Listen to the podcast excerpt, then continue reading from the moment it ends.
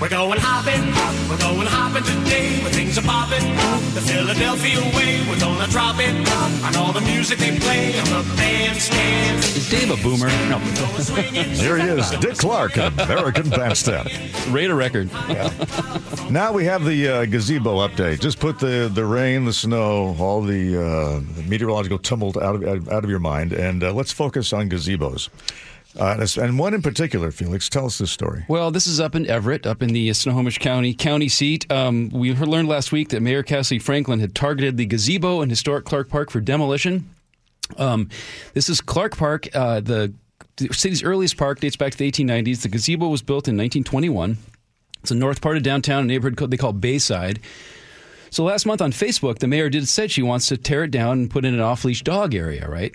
Uh, both steps aimed, aimed at reducing crime. You remove a place where people can take shelter and attract more park users with a much wanted new amenity. You know, in the park business, they call it activating a space. You get the good people in there doing stuff and makes the Yeah. bad people run away, right? Exactly. So Clark Park is on the city's historic register. The Everett Historical Commission is an advisory board, and they get asked to approve changes to anything that's any building or any historic place in the city. They're all volunteers, and they have very little actual power. I learned last night. And so last night, at their uh, regular meeting on very short notice, the city came and sought the Historical Commission's approval to demolish the 1921 gazebo. There's some debate about the city's request, and this is sort of in the weeds here, but whether it should take the form of a waiver waiving the fact that it's a historical resource and giving permission to tear it down, or if it should be a certificate of appropriateness, which is like if you want to change the color of your gutters on your historic home, you get a certificate of appropriateness from the commission. And that's the city wanted the latter, the easy approach to just like give us a certificate of appropriateness to tear down. It was very, very, in, very complicated. That, that went on for a long time. The discussion at this meeting last night at City Hall in Everett. Now, um, I talked about the last minute nature of this thing. The commissioners, I think, were given their packets on this right before, moments before the meeting started, and that was the first comment that um, the chair of the commission, Patrick Hall, made. I would like to start by um, objecting to the fact that this was presented to the commission at the very last moment. This was not part of our packet, and we did not see this until right before the meeting. And they like to get things several days in advance so they can study it. These people are architects and planners, and they get this sort of thing. Anyway, now the reason for the last minute nature was never really fully explained, but it's consistent with a kind of a willy nilly feel that I've learned about this project in the past week. Two city staffers gave a presentation. One was Everett Planning Director um, Yorick Stevens Wajda. The other was Parks Director Bob Leonard. The theme was that the gazebo attracts unhoused and mentally ill people and drug users and fosters criminal behavior, and that it needs to come down and be replaced with some interpretive signage and some old photos to commemorate what was there before, and that even pieces of the gazebo could be used in the fence or other design of the off leash dog area. Parks Director Bob Leonard said a few times the gazebo was too expensive to maintain and that Bayside residents wanted to go. So the meeting was open to public comment, and a Bayside resident and a member of the Bayside Neighborhood Association named Jane McClure got up to speak. She said it was with a heavy heart that the city and her neighborhood group had arrived at the idea of getting rid of the old gazebo. We never had an intention of having the gazebo removed. I entertained extraordinarily exaggerated ideas about just how phenomenal we could make the gazebo and return it to the jewel of the center of Clark Park. And it's just not feasible because we can't look at our neighborhood and the people who live in our neighborhood can no longer look at this just as the historical significance of this because even if it's renovated how are you going to maintain it? How is it going to stay pristine And that Bayside Neighborhood Group has done events there throughout the year for many, many years. They have like a Christmas carol singing event and like a dog uh, event in the summer and stuff. So they've they've tried to activate the space. Now, a few other Bayside residents also spoke in favor of demolition for essentially the same reasons that Jane McClure had given. Then a man got up and offered an alternative viewpoint and expressed dismay at how the gazebo issue has been handled by the city of Everett. I would have hoped for there to be tran- this to be transparent and something that was well advertised. That had not been the case. And stating that the neighborhood doesn't want the gazebo in the park is disingenuous. The association doesn't speak for everyone who lives in the neighborhood, and leaning on their approval rather than making this process transparent shows a complete lack of, uh, of respect for the neighborhood.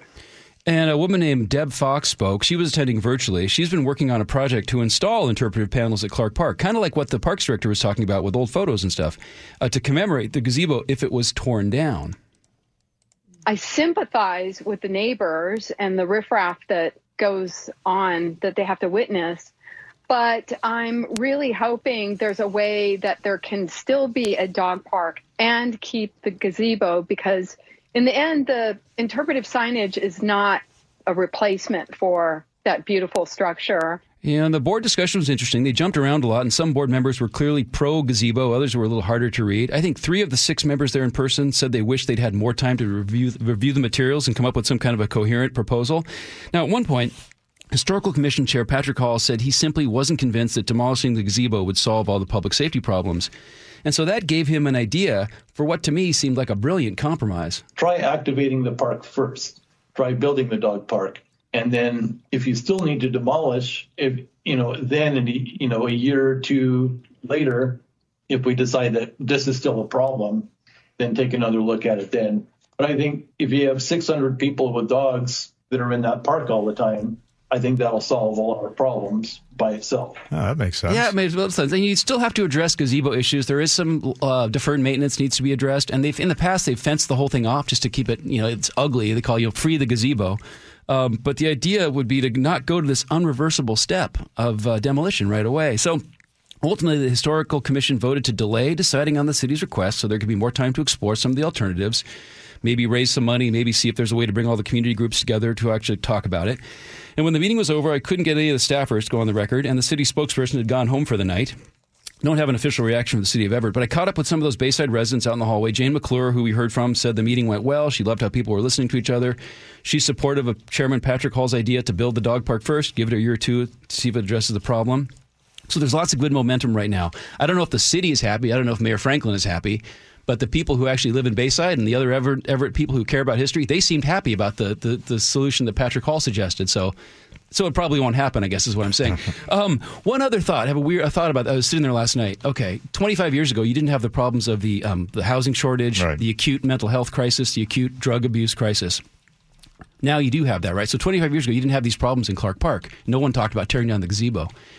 What I feel, if you decide to tear down the gazebo because of those problems right now, you're essentially conceding those problems are here to stay. Yeah. That 10 years from now, you'll still have those same issues driving people to this gazebo. And that seems like a really dark road to go down. And I don't, I don't want to concede that those problems are here to stay. Feliks Banel, all his features are at mynorthwest.com. Thank you, Feliks. We go to Washington, D.C., where Congress is looking to avoid a government shutdown. Let's hear from CBS congressional correspondent Scott MacFarlane. It looks like they're about to hit another snooze button, Dave. Maybe pause this another week or two, give themselves more time still to negotiate and figure out a bigger plan. So instead of a deadline of this Friday and next Friday, they're probably going to punt it for one to two more weeks deeper into March. But that doesn't mean the brinksmanship's over. It just means that for a fourth time since September 30th, they're delaying the brinksmanship. I was uh, listening to the Democratic and Republican briefings, and it sounds like both sides, uh, even the Republicans, were saying, we don't want to do this, we don't want to do this.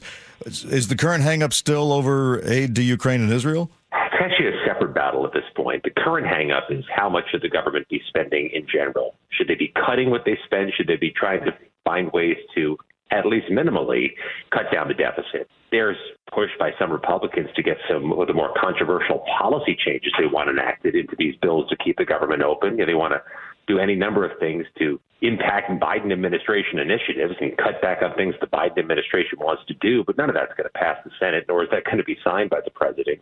So what the speaker's trying to do is kind of contain some of that right flank, keep the doors open, keep the lights on as he does so.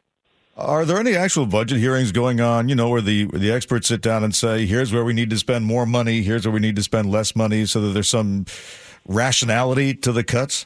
That's like a next level thing that they haven't given themselves the luxury of doing. They're just trying to keep the doors open right now. They're just trying to keep government functioning. The longer term planning is a it's more of a luxury at this point.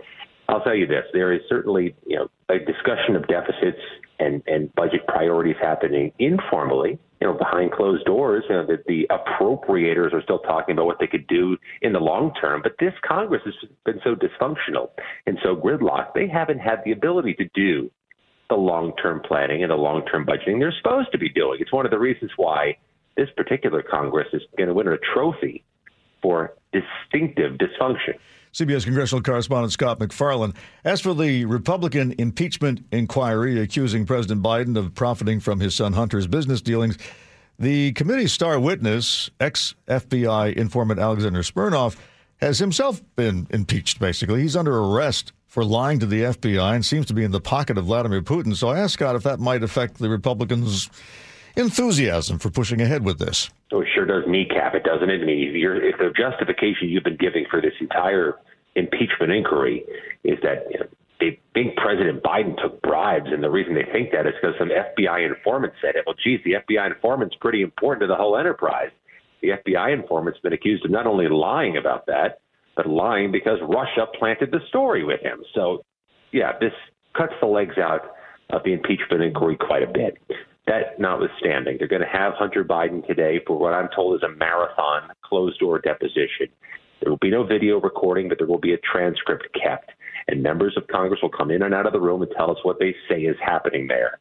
Um, they'll actually get to alternate, Dave. Republicans get the first hour, Democrats get the next hour, back and forth till dark tonight. Um, and I would expect the Democrats to kind of filibuster a bit, give long-winded speeches to give Hunter Biden the chance to grab a soda, grab a snack, catch his breath before the next hour of Republican questions begin.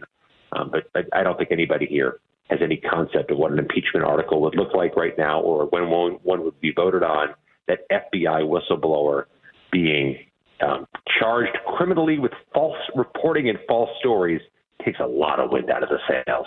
Uh, is that going to be on C-SPAN? Because that'd be that'd be must-see TV for me. If only it were. If only it were. Everything, every component of this is outside of the view of cameras. Not just Hunter Biden's deposition today, but the criminal case of this FBI informant is also out of sight of cameras.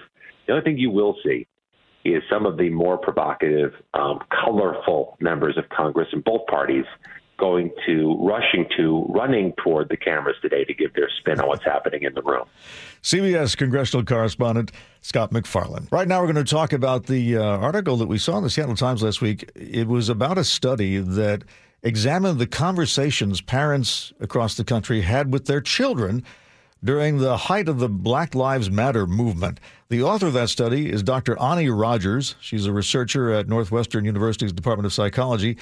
And we called her up to ask her why she felt this was important to study. Well, one of the main motivations behind it was some prior research that we had been doing with young people about their own experiences and understandings of race and broad societal issues. And so we had published a paper looking at how elementary age children uh, were thinking about Black Lives Matter back in 2016 and 2017 um, after the murder of Michael Brown, and how that moment actually was shaping the way children thought about what what race means, how they're understanding their own identities, how they interact with others.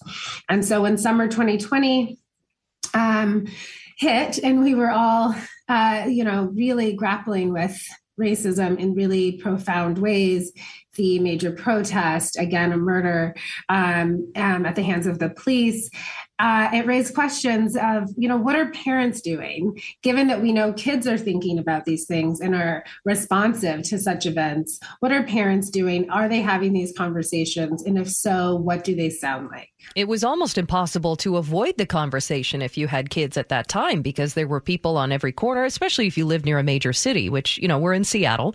So if you're in the suburbs, you're seeing people protest, your kids are asking questions. So what did you find from parents? Were they acknowledging racial inequity? You know, it really varied. So, first of all, we were surprised to see um, that 80% of the parents, we had over 700 parents who completed the research with us, and 80% of them reported that they had talked about the Black Lives Matter movement and had this conversation with their child. And we were really targeting parents who had kids between the ages of 8 and 11.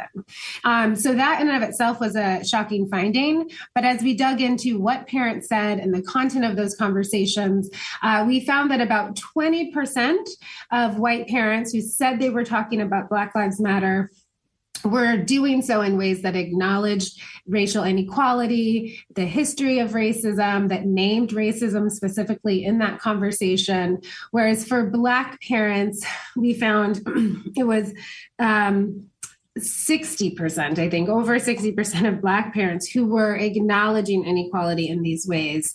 Um, and also related to that, affirming just the value of Black life.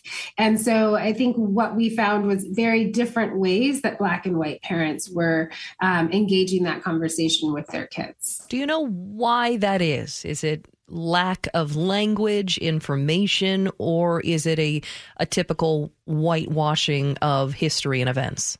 Well, I think it's not a simple answer. There are multiple factors that go into it. One thing that's very clear is proximity. So, for Black families, um, talking about and acknowledging racism is close to our lived experiences, right? So the way in which you engage that conversation is different when it's directly related to um, your group or how you are perceived in the world. Whereas a white family, it is something that can be seen as very distant and something that's not necessarily about you. And therefore, the urgency or sense of necessity to have the conversation feels more optional.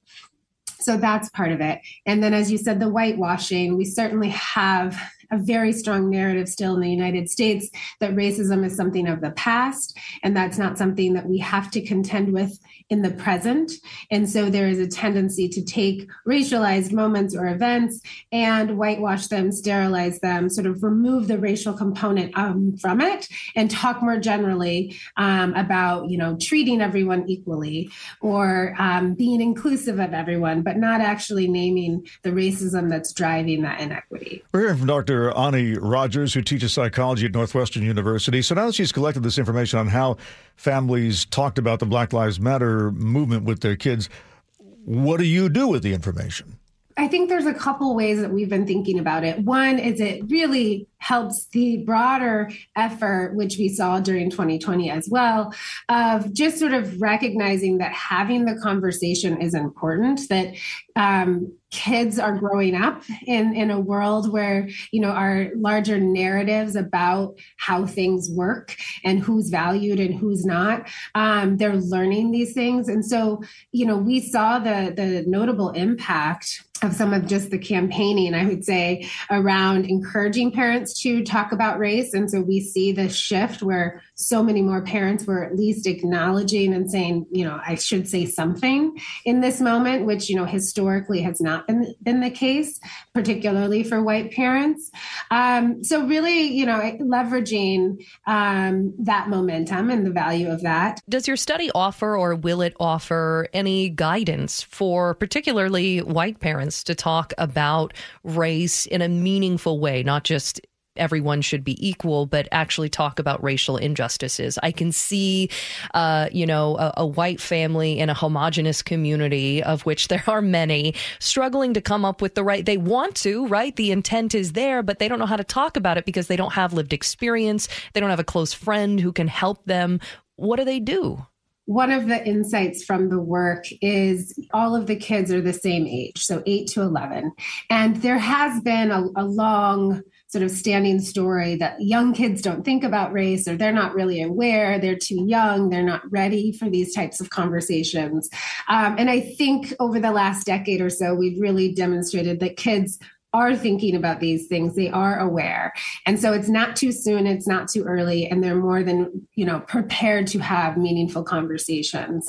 Um, and so one thing that comes through in this research is showing that black families offer a really useful model for how to have these conversations. So there are a number of ways in which um, some of the quotes we've included and ways that parents you know engage the conversation with um, specificity and sort of naming the any inequality, the history, even just you know affirming that black lives are important you know that it is not something that's just dispensable which can get very embedded in our narratives of you know this was just one case or one event and it's not that big of a deal. So you know those types of strategies um, that we see black families doing with their kids who are 8 9 and 10 years old white parents can also do. Dr onnie rodgers of northwestern university now for your daily dose of kindness brought to you by Heritage Homecraft. Ethan Hierro, a five-year-old boy who's battling, battling brain cancer, had his dream of becoming a police officer come true, all thanks to the Tarrytown Police Department in New York. Isabel Estevez, Ethan's mother, tells News 12 Westchester he wanted to be a police officer since he was three years old. He Really, really always arresting everyone in the house and putting us in jail. And it's just It's just Ethan. Well, last Tuesday, the brave young recruit was sworn in. He got a police escort and proudly presented his very own shield. How are you, Ethan? I'm the chief. Are you going to work with us? Yes. About 16 months ago, Ethan was diagnosed with glioblastoma, a form of brain cancer with no cure. It changed our life a hundred percent. Always scared of what's gonna happen. You know, it's just so uncertain that you know, like I was working and I have to leave my job and it's just changed everything. Well, the Tarrytown Police Department did something they've never done before. They granted a wish, and that was a wish for Ethan, Police Chief John Barbelet. We went and found a, uh, a uniform, a general uniform online that uh, we purchased for Ethan. And then we had it customized. We had our patches put on the sleeves by a local tailor. They picked him up for his first day of work with a procession of police cars. He went to the police academy where he met all the recruits. The bomb sniffing dogs got his very own mini police vehicle, too. They had made Ethan a blast day today, right, buddy? um, it's been incredible. Ethan and his family have a long road ahead of them, but his mom says they're thankful for a day to focus on this act of kindness. Th- Did they at least let him arrest somebody? I'm sure. Arrest the police chief. And now from the Gene Ursula Show, here is Ursula Reutin. You Good saw morning. the story about the protest at Seattle City Hall. I sure did. Usually it's, uh, you know, protests are pretty much part of the whole theater there at the city council, right? Yes, and in years past, usually the city council would cave to the demands. Yeah. But I'm I'm going to say that I am proud of how the city council responded yesterday. It's a new sheriff in town, sounds like. yeah, yeah, absolutely. So these uh, protesters were uh, purportedly uh, speaking on behalf of refugees who've been staying at this uh, camp in Tukwila. A, a, a church has been getting. This is 800. Yeah, yeah. They so have I mean, served the- 800 people the- since the this number- began in 2022. Yes, and the number has just kept growing. And the pastor has said in the past, I don't know where the word is getting out that that you can come here, but they're coming. And there is no real plan for them. And then when we had that real cold spell in in January, um, they were s- demanding to be put somewhere where they could get out of these horrible conditions. And they've described the conditions at that camp as being awful, which I'm sure they are. But my question is this is happening in the city of Tukwila, the hotel where they were staying temporarily, which, by the way, was funded by Seattle City Council and and the city of Seattle, I should say, uh, Mayor Harrell and the Seattle City Council agreed the first time around. Um, why is this a city of Seattle problem when we're talking about this this camp that is in in Tukwila and these hotels that are in down in South King County? And I found the answer as to why they made it Why? Seattle. Please tell. Because there was a, a, a refugee who was asked uh, by KOMO 4 News, and they said, well, they were told by their supporters, who, and I would argue that some of these supporters are some of those. Uh, I don't want to say professional protesters, but people who will just t- you Yeah. know, rise to the occasion for the co- for, for the cause.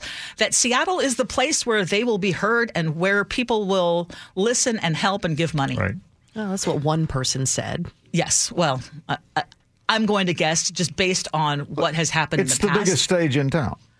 It is the biggest stage, and and I guess kudos. I'm. uh, This is not something I say as uh, very often as someone who again owns a home in Seattle, works in Seattle. I don't say it very often, but I agree with what the Seattle City Council did yesterday. And um, City Council President Sara Nelson was quoted as saying, you know, the city has an obligation to taxpayers to provide housing for people in need in Seattle, like those on Third Avenue or in the Chinatown International District and Ballard. And I'm also, I will say, sympathetic to immigrants. I'm an immigrant myself, re- relatively recent. I moved to this country in 1978. I was not a, a U.S. citizen, and I fully believe in making the path to citizenship easier uh, for people who are deserving of of, of, of, moving and or need to move to another country and need the help. But what they did yesterday in trying to take over a, a city council meeting wasn't the way to go. But it worked. I mean, six of them got arrested, whatever. They won't care. What they got, though, was another million dollars from the Seattle City Council and attention on the issue. I don't think a lot of people Was were aware of this Tukwila shelter. okay, this it was it wasn't the city council that gave them the money; it was King County. Well, was it King County? I feel like Sara Yeah. Nelson said, and we, oh, No, in the past no, they gave no money. exactly. They and and, shelter. and that was the problem before. My question was why again why the city of Seattle? So they showed their heart, they showed compassion, but now as long as you do that and you keep doing that, what do you ex- what do you think mm. they're going to do? They're going to keep asking for that money. Yes, the city of Tukwila also stepped up as they should, but really it is a more of a state and federal issue or county. or Yeah, county. King County did step up. Yeah, exactly. So Well, I'll I say mean- it often, but I'm just going to say I agree with what the Seattle City Council did. This has been going on in Tukwila for a long time. I remember covering uh, just a, doing a general assignment story on you know the number of languages spoken in the school district there, and the State Department apparently had a policy of resettling people in Tukwila.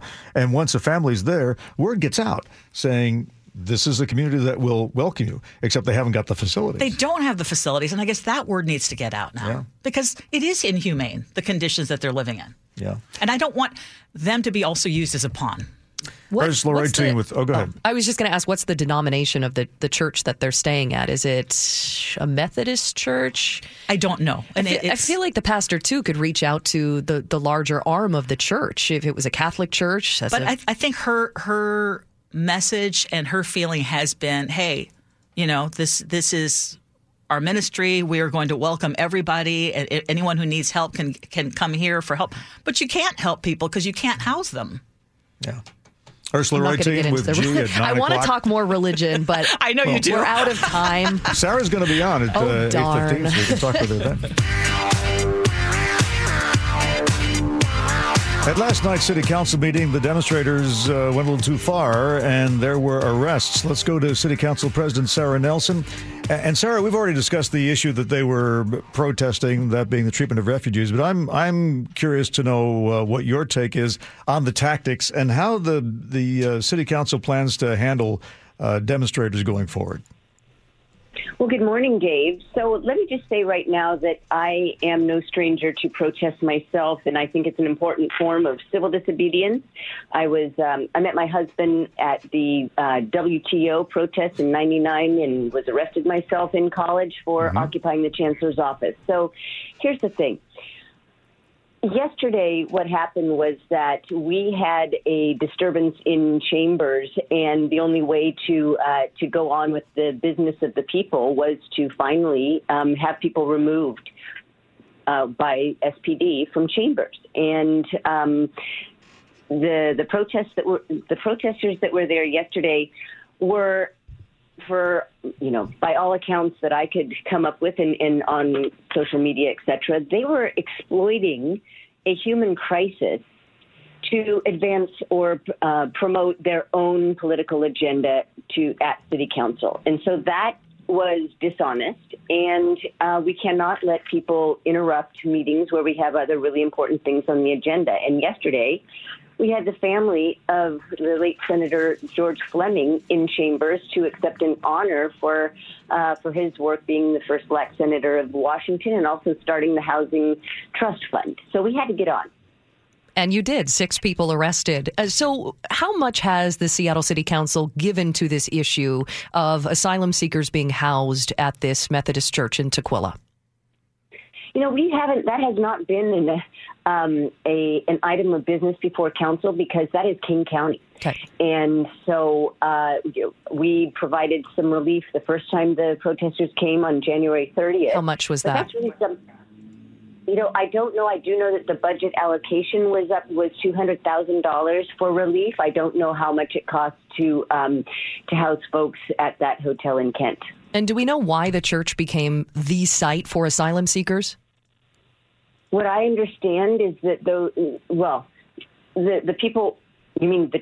Could you ask your question again? Did you say why the church was? Yeah, because the church is saying No, we don't know why people are coming here, but we need money. And I'm just curious your stance on city taxpayer money being used to fund this effort at a church. Why isn't the church funding its own goodwill? Well, we we did not fund the church. The, those were hotel rooms that were uh, that were paid for. I don't know why that church has become um, a, a destination, and uh, and city council has our own funding obligations to our own uh, providers of housing and homelessness services, and so that's where we need to focus our resources. I want to get back to the protesters. As a protester, a seasoned protester yourself, so what should be the standard for what, what's your message to people who might not like decisions you're making at the city council meeting? Well, I'm always open for meetings. You can send us emails, and um, also if you're going to come to chambers, you be you be respectful. You don't yell over other people who are talking. That was happening for you know for the first couple years that I was in council. Mm-hmm and you allow the meeting to proceed in an orderly manner so that we can get to the other items on the agenda. That's what you do. But you understand the culture that says um, when they don't listen, we can't just back down and, and let it go. We have to keep pushing and pushing and pushing until they listen. Well, that's that's them. I'm president of the city council. I have to make sure we can get through the items on our agenda. Will arresting disorderly attendees at city council meetings become the new norm now? I sure hope not. that was not my goal. You know, what what I could have done, what I was thinking about doing, which I didn't want to do, was simply adjourn the meeting. But um, beca- but there was a family in the audience who was there to be honored. And so I, um, no, that is not going to be the practice at City Council. What I hope will be the practice at City Council is that people sign up for public comment, make public comment, and let us get on with our agenda. And and they were warned. One more thing. Yeah. Mm-hmm. They were asked several times to uh, to stop talking, to be quiet, etc. So there were several iterations of recess before we had to come to that um, to that measure. Sure. A lot of patience was definitely practiced. I know Council member Cathy Moore had said that her physical safety is being threatened. How was it being threatened by those protesters? Well, we don't know how strong that glass was.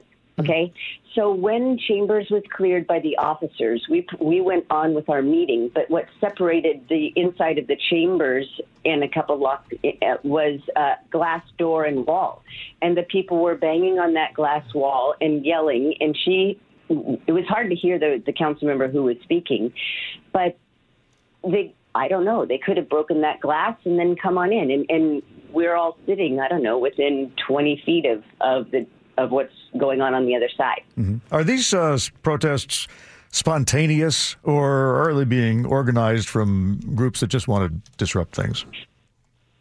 That the latter. Mm-hmm. Um, it's you know it's, these it's clear that these were organizers and activists and protesters that were advancing other agendas. Uh, in this case, they didn't want the um, the the anti-gun violence technology. They could have gone to the public meeting that was happening that evening in Bitter Lake and, and pressed their case there. Huh. But you know, they came to uh, City Hall because more visible, etc.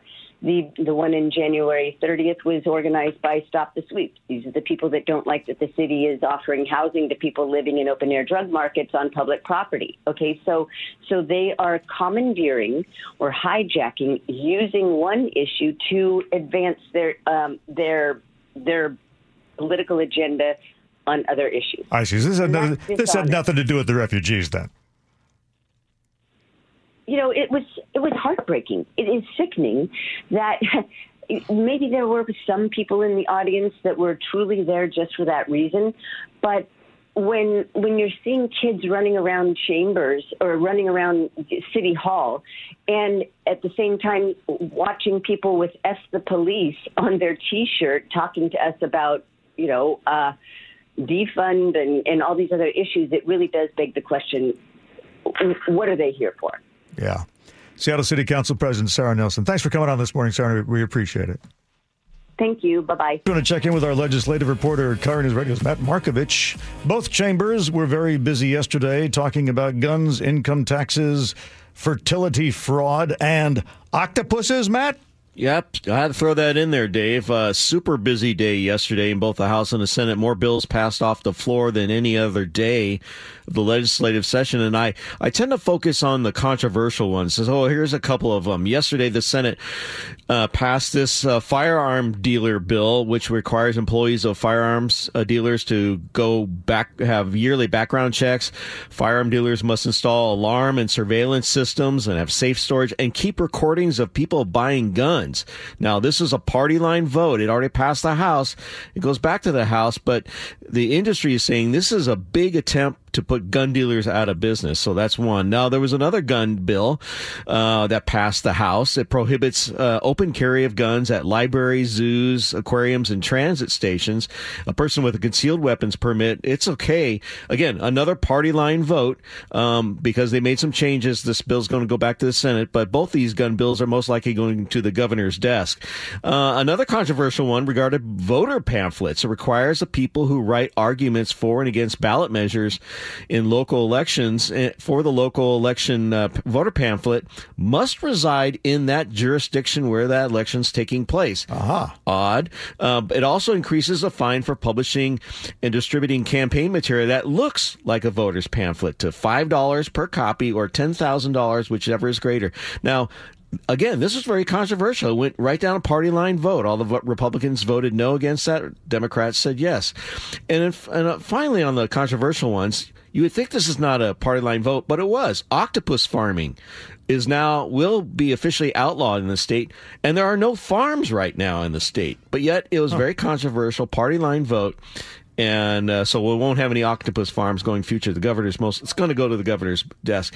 And then one that wasn't controversial, but I want to bring up is fertility fraud. Now, in a unanimous decision, the state Senate approved House Bill 1300, which criminalizes a healthcare provider's intentional act of using their sperm to commit fertility fraud. It makes an assault in the third degree. You can get up to five years in prison, $10,000 fine, and the actions of the doctor or healthcare provider would also be classified as unprofessional conduct, conduct regardless even if they have written consent from the patient to do that. Now, here's the sponsor of the bill, on the Senate side, uh, Derek Stanford, he's a Democrat from Bothell. Unfortunately, this is something that has happened. We've seen more cases come to light with the advent of widespread availability of genetic testing, and simply should be illegal. And with this bill, it finally will be. And that bill's going straight to the governor's desk. It's uh, universally passed on that one. And finally, uh, the big issue of the day or the big topic of the day was the No Income Tax Initiative 2011, 2111 had its first and only public hearing. A lot of people watched it. A lot of people signed in to testify. The initiative is aimed at preventing any city, county, or state from enacting a personal income tax. But there, but here's what I focus in on, Dave. There was talk of a possible constitutional challenge that came to light in a discussion. Now, we, uh, you know, state voters have already rejected uh, state income tax 11 different times. But behind the scenes, opponents, namely Democrats in both the House and the Senate, have been searching for legal landmines that could render the initiative invalid. Now, opponents may have tipped their hand from what I saw, what appeared to be a scripted exchange between Senator Jamie Pedersen, the Democrat from Seattle, and Jeff Mitchell, a staff member of the Senate Ways and Committee, uh, Senate Ways and Means Committee. Now, Pedersen's the majority floor leader in the Senate. He asked Mitchell how the initiative defines income, and then Mitchell responded saying that the definition of income is gross income and it's tied to the federal tax code's definition of gross income, which Congress can change at any time.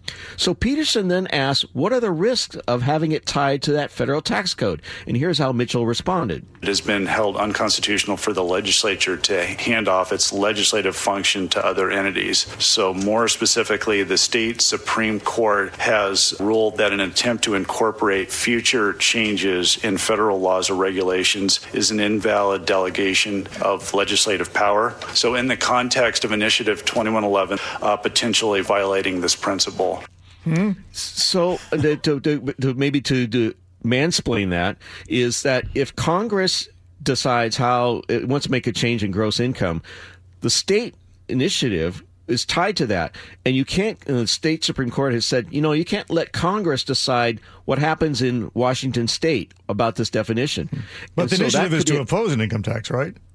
Excuse me. The initiative is designed to oppose an income tax, right? Correct, correct. but so- but but if but because if it were to pass and the Senate and the Senate House pass it Yeah. or the lo- voters pass it, this is a possible nugget that it could be challenged at the same Supreme Court. If people who don't like this initiative, mm-hmm. they're saying, "Hey." Our state state Supreme Court has already said you can't have part of the legislation tied to what the federal government does. So that was a little nugget I saw, a very scripted nugget to announce what could possible happen, what could possibly happen if this were to pass by the voters. And then, um, and real quickly, a couple people, as we expected, testified for and against it.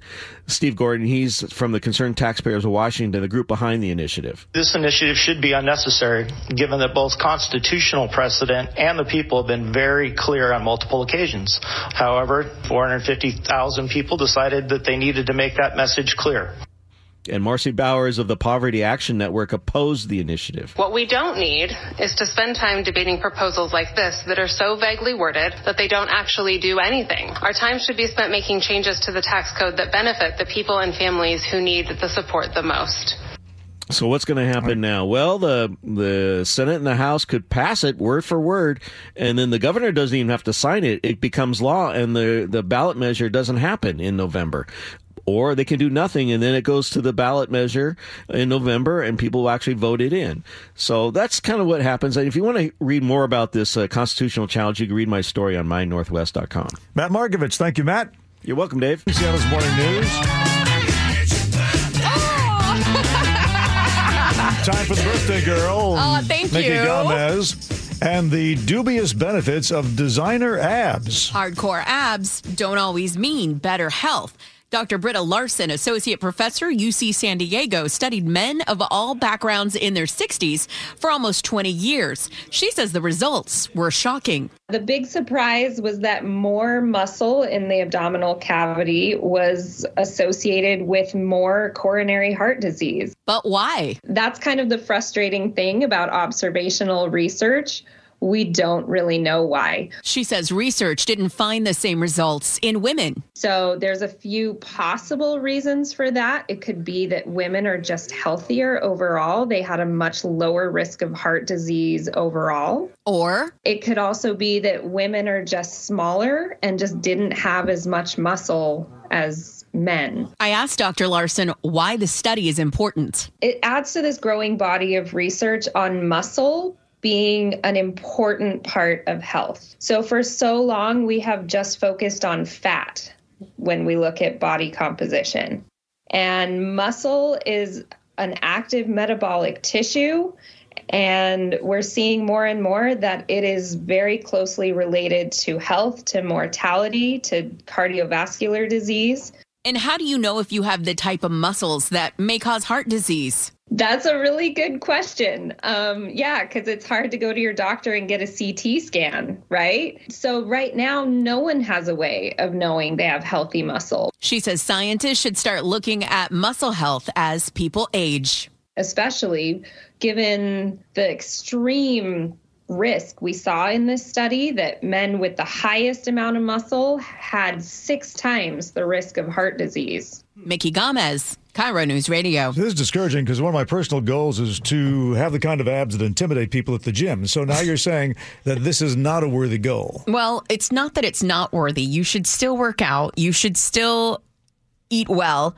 And if you want the six pack abs, go for it. Uh, what they did find is that leaner abs Mm-hmm.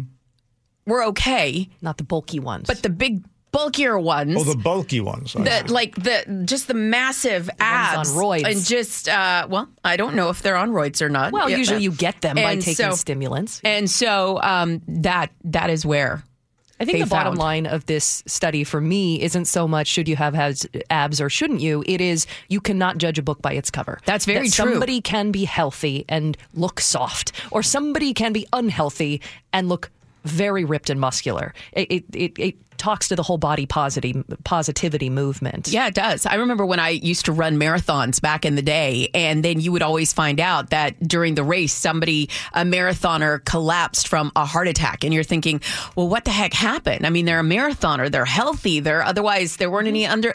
No, they had heart disease. Mm-hmm. Yeah, right. And you see the person run every day, or you train with them, and it's it's it's remarkable. but common sense abs are okay. Common, Common sense abs. I like Yeah. that. Yeah. Okay. Okay. Yeah. I, I'm sure. I mean, what was really All right, I'll interesting. modify my goal then, but I, I don't want to give up on it entirely. No, don't give up. on Well, I thought you had a six pack already. He's very Well, fit, isn't he? no. Yeah, no, He always you're does push-ups during Propriety forbids that I reveal anything, but um, What was okay. also fascinating was that no women, uh, you know, in the study were they could have six pack abs and it was fine. Wouldn't matter, yeah. Oh, also stroke.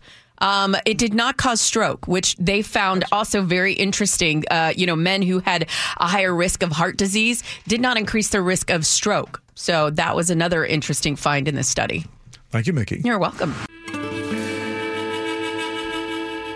Thanks for listening to Seattle's Morning News. I'm Dave Ross, And I'm Colleen O'Brien. Thanks for listening to the show's podcast. We're happy you're here. and you can keep up with the show and find some of the stories from today online at mynorthwest.com.